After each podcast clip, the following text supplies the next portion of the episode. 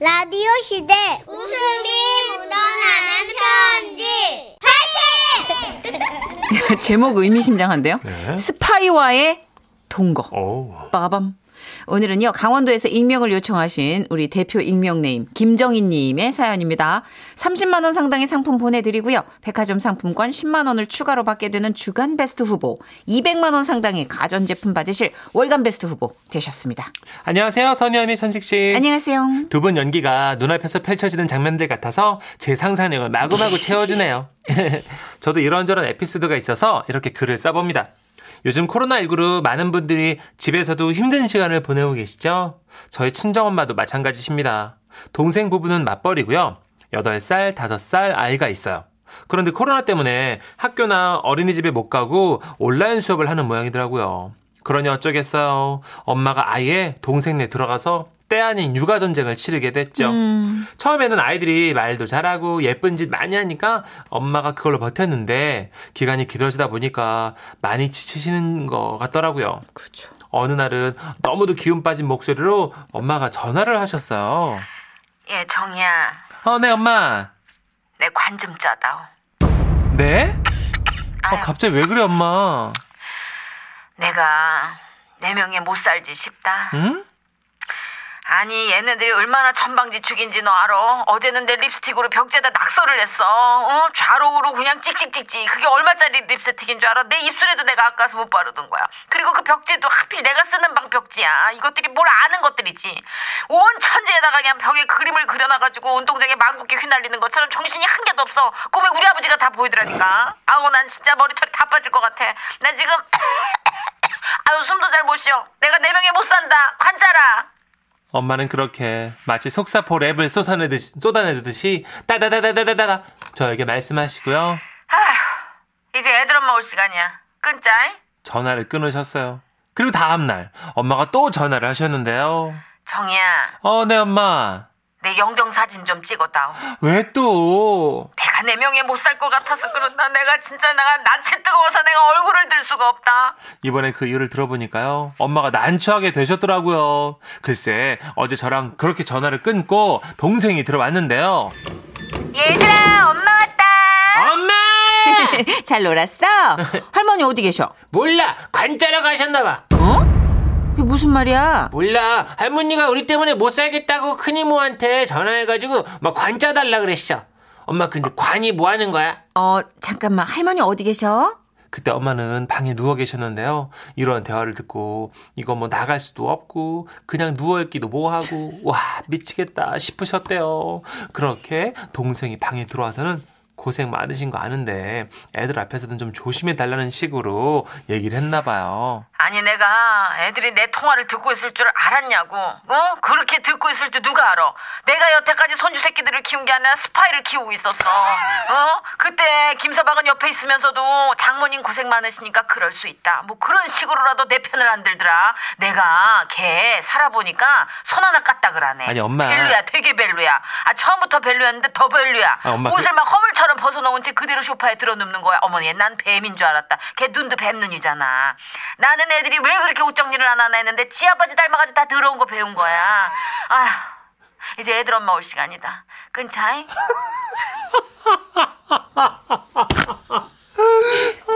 이렇게 잘 살렸어. 그렇게 엄마가 전화를 끊으셨는데요. 아, 글쎄 여러분.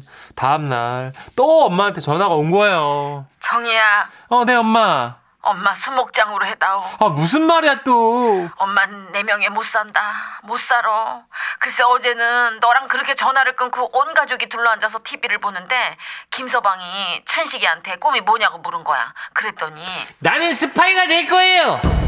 할머니가 저를 스파이를 키웠다고 하셨어요. 엄마 근데 스파이가 뭐예요? 아유 이놈의 자식이 그러고 앉았다. 내가 이러니 살겠니? 어? 그리고 또 그 녀석이 뭐라 그러는지 알아? 아빠 아빠 아빠. 아빠는 꿈이 뱀이에요?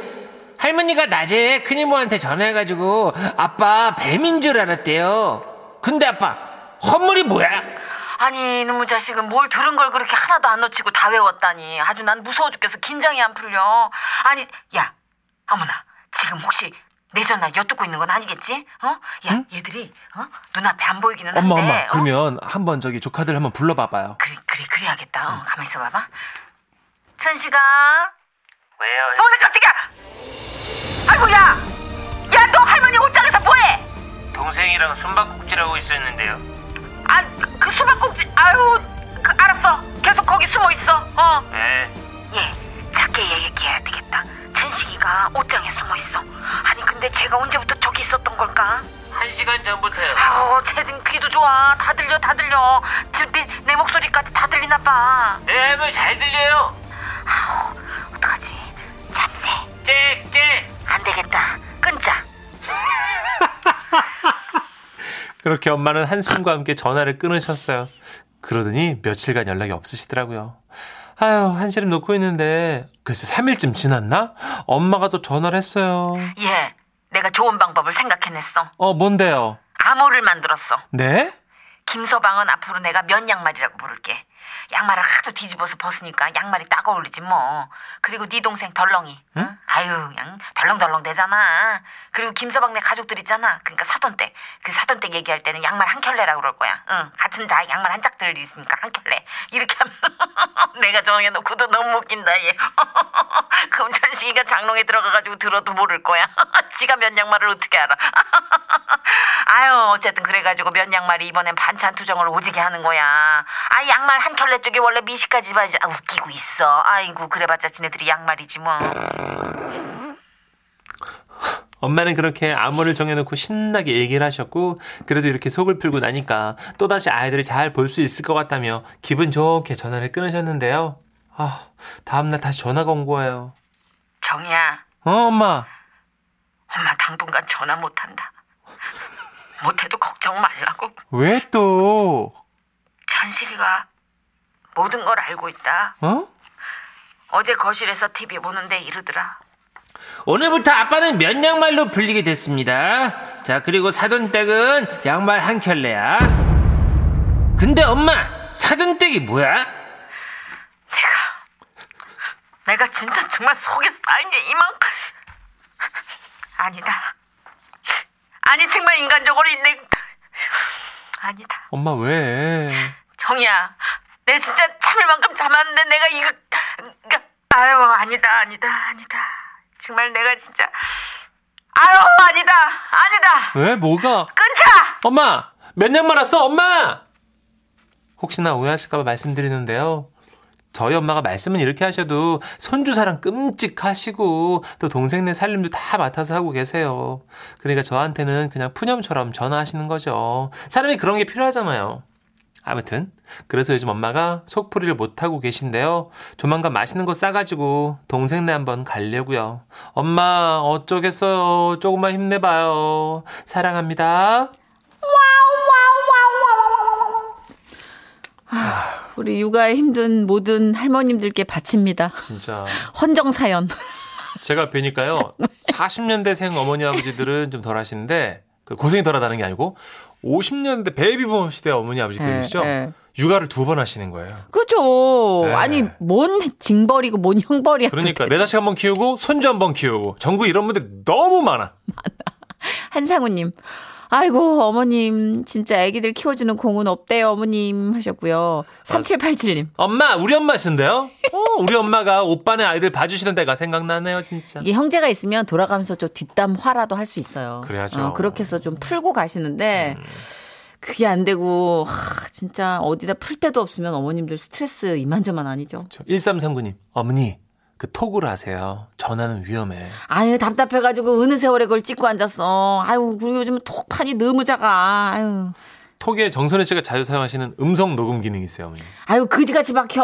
아유 내가 말한 대로 안 따라하고 이상한 걸 적어놓고 있어. 아유. 정선혜 씨도 어머니 저희 단독방에 아 여러- 제라 씨 저 팀 여러분 저 운전 중이라서 음성 녹음합니다. 아 내일 녹음 몇 시에 하고요. 막 다 음성 남겨요 어머니. 예, 음성으로 음성으로 찍지 마시고 음성 톡으로 예, 보, 이스 메일 뭐 이렇게 보내시면 되는데 해보시고요. 그것도 애가 엿듣고 있을 것 같다는 생각을 해요. 그러네. 애가 이미 너무 천재야. 자 이제 아빠는 양말이시고 아빠네 어. 가지고 양말 한 켤레 되 셨습니다. 어쩜 똑똑해 다 알아들어. 너무 스파이야. 예. 그럴 거면 KGB로 태어나지. 언제적 KGB? 소련. 아 모르나 어, 소련? 소리. 그래 누나는 알잖아요 고르바초프. 아, 너무 웃긴다, 진짜. 하선영님, 써니 이모 연기 진짜 짱이네요. 진짜 사연속 할머니 같아. 통한 목소리 real 100%. 너무 웃겨서 계속 웃고 있습니다. 아, 이거 저희 어머니 목소리예요. 장고사님. 여보세요. 아 진짜 그 육아에 지치면 좀 들어주는 자식이 또 있잖아요. 그쵸. 어, 그 엄마의 해우소 역할을 해주는 자식이 있어요. 음, 그게 뭐 담당이야, 담당. 어, 장녀라서 장남이라서가 아니라 막내라도 희한하게 부모의 감정적 분출구 역할을 잘 해주는 자식들 보잖아요. 네. reaction이 살아있어, reaction이. 그렇지. 어, soul을 다 갈아 넣은 리액션. 엄마, 네. 엄마, 진짜? 아, 어떻게 엄마. 근데 엄마가 씨알도 안 먹혀서 하소연도 안 하는 자식들 보잖아요. 편하게 사는 자식들. 어. 리액션 안 한다. 그럼요. 아, 엄마! 그냥 놔버려! 어. 이러면, 아, 그 얘기를 나한테 해! 막 이러고. 이러면 엄마가 그 자식한테 안 가. 전화 걔는 편해, 걔는. 매정한 년. 내가 그러니까 정이야, 너한테밖에 전화를 할 때가 더 있니? 정이야? 정이야, 자니? 그 아시죠, 여러분? 그 매정한 그 자녀는 또 가끔씩 돈을 보내. 아, 짜증나! 아, 짜증나! 어, 어, 얘기는 안 듣는데 가끔씩 돈을 보내. 그럼 어떻게? 그래, 아유. 자식이라고 다 그렇게 같이 있지 않고 편하게 사는 자식도 있더라고요. 아, 재밌다. 우리 1300님, 리얼한 후기 주셨네요. 쌍둥이 손자들하고 같이 살고 있습니다. 아이고, 아이고. 진짜 내 아니에요. 어머님 힘내주세요. 좀만 더. 아이고. 화이팅! 화이팅. 광고 듣고 올게요. 지금은 라디오 시대. 웃음이 묻어나는 편지. 어디죠? 제목, 버스는 단무지와 사랑을 싣고 예? 서울 구로구에서 이훈희님이 보내주신 사연입니다. 30만 원 상당의 상품 보내드리고요. 백화점 상품권 10만 원 추가로 받게 되는 주간 베스트 후보 그리고 200만 원 상당의 가전제품 받으실 월간 베스트 후보 되셨습니다. 안녕하세요. 정선혜 씨, 문천식 씨. 저는 여의도의 어느 건물에서 시설 관리직으로 일하고 있는 40대 직장인입니다. 안녕하세요. 네네. 평소에는 운동 삼아 자전거를 타고 출퇴근하는데요. 단무지 사건이 있던 그날은 하필 날씨가 또 춥고 야간 근무여서 버스를 타게 됐죠. 정류장 가는 도중에 식자재 마트가 보이는 거예요. 마침 동료들과 라면 먹을 때 먹는 단무지가 똑 떨어진 게 생각나서 들어갔죠. 잘린 단무지와 안 잘린 긴 단무지가 있는데 긴 단무지가 싸길래 그걸로 샀어요. 그리고 백팩에 넣었는데 이게 길어서 잘 안 들어가더라고요. 오. 네네. 억지로 억지로 먹고 가서 넣었습니다. 그렇게 저는 단무지와 함께 버스에 올라탄 거죠. 얼마나 지났을까요? 서 있던 제 허벅지를 타고 뭔가 이렇게 좀 흐르는 느낌이 들어서 봤더니 바닥으로 노란 국물이 흐르고 있더라고요. 설마 이거 단무지가 터진 거야? 생각하던 그때 옆에 앉아 계셨던 할머니께서 저를 아래 위로 훑으시더니 이렇게 말씀하셨어요. 아이고 총각 괜찮어? 예? 아이고 시상해 어찌켜 버스에서 실수해가지고 놀랐지 단무지의 노란 물줄기는 영락없이 오줌 같았어요. 마음이 너무나도 따뜻하셨던 할머니께서는 저를 거- 계속해서 걱정하기 시작하셨고 아이고야 저렇게. 저렇게요. 급기야는 옆에 앉은 나이 지긋하신 아저씨께 말을 거셨죠. 저그 아저씨 아이고 시상해 어찌켜 예? 이 총각이 거시기니 그 실수를 했나봐 그지 그지 바지 여분 싸다니는 거 없이요 아이고 푹 젖었어 죄송합니다. 제가 바지를 들고 다녔어야 되는데 이게 아이고 네. 참 무엇이야 바지를 안 들고 댕겨요 아이고. 아이고, 무엇이야 큰일 났네 그 바지가 여분이 있어야 되는데 아이고 그러게 어쩌지? 음. 그 할머니 그럼 제가 좀 바지 구해올까요? 아이고 참 아직도 앉아 있었네. 어느 바닥 일어나가지고 바지 구해와요 다 젖었어. 아이고 괜찮어 총각? 제가 말릴 수도 없었습니다. 마스크 쓰고 있었기에 망정이지 저 진짜 울고 싶었을 거예요. 그 와중에 아저씨는 앞쪽으로 가셔서 다른 남자분 승객들에게 귓속말로 바지 남는 거 있어요. 바지. 에? 이렇게 묻고 계셨고 저는 할머니께 솔직히 말씀을 드렸죠. 괜찮여 괜찮여. 젊을 때 다 싸고 지리고 그러는겨. 예? 응. 아니 할머니 사실은 제가 싼 게 아니고요. 가방에 그 단무지를 하나 넣었는데 그게 좀 터졌나 봐요. 응? 예. 단무지가? 아이고 그런 걸 가방에 왜 넣었어? 아, 저 오늘 야간 근무라서요. 동료들이랑 그 라면 끓여 먹을 때 먹으려고 하나 샀는데. 아이고 아이고 아이고 그래야. 예, 예. 아이고 우치야 단무지는 저기 거시기니 국물이 생명인데 국물이 다 이렇게 흘러 번져 가지고 우치야. 예. 가방 한번 열어 제껴봐. 가방을 살짝 열어서 단무지 상태를 확인하니까 이미 3분의 2 정도의 그 물이 흘러서 바지에 스며든 상태였고요. 그 와중에 바지를 찾으러 갔던 착한 아저씨께서는 버스 앞좌석에 앉은 한 학생 옆에서 외쳤어요. 이 학생이 체육복 바지가 있답니다. 아마 버스에 있던 모든 사람들이 속으로 절 응원하고 있었을 겁니다. 다들 박수만 안 쳤다 뿐이지 마스크 위로 보이는 눈들이 그렁그렁 했거든요. 그런데 그때 아이고 저기 됐어요. 그냥 와요 아저씨. 예? 이그 총각 오줌 싼 거 아니랴. 얼른 와 얼른. 아 그래요? 어 학생 괜찮대. 아예 할머니 갑니다. 이 지금 단무지가 더 급한디 뭐 지켜. 가방 지퍼가 열린 채 길다란 단무지는 버스의 흔들림에 따라서 덜렁덜렁 거리고 있었는데요. 정류장에 도착해서 버스가 섰거든요. 어, 어, 그때 제 가방의 지퍼가 덜렁이던 단무지의 이 무게를 이기지 못하고 그만 열려버렸어요. 가방을 탈출한 단무지는 버스 내부를 자유분방하게 굴러가고 있었습니다. 아이고 와 지켜. 단무지 잡아라. 어. 일제히 사람들의 시선은 구르는 단무지로 향했고 다들 본인 근처에 오면 손을 뻗어 잡는 신용을 했어요. 그러다 한 무리의 여주 여학생들 중에 한 여학생 손에 단무지가 거무가 됐는데요. 아싸! 제가 잡았어요! 오! 대박, 대박! 내가 잡았어, 잡았어! 와, 잠깐, 봤어, 봤어, 봤어? 찍어, 찍어, 찍어, 와, 진짜 완벽했어! 와, 대박! 정말 너무 창피하면서도 사람들한테 고맙기도 한 복잡 미묘한 심정이 왔습니다. 그렇게 여학생 손에 붙들려온 단무지를 다시 챙기려는데 집어넣을 엄두가 안 나더라고요. 그렇다고 그걸 버스에서 버릴 수도 없고요. 그러고 있는데 아까 그 바지 찾으러 가셨던 아저씨께서 제 등을 톡톡 두드리셨어요. 그 내가 바지는 없고 지퍼백이 좀 있는데 이걸로라도 싸서 넣으시오. 아이고, 아이고, 잘 됐네. 다행이요.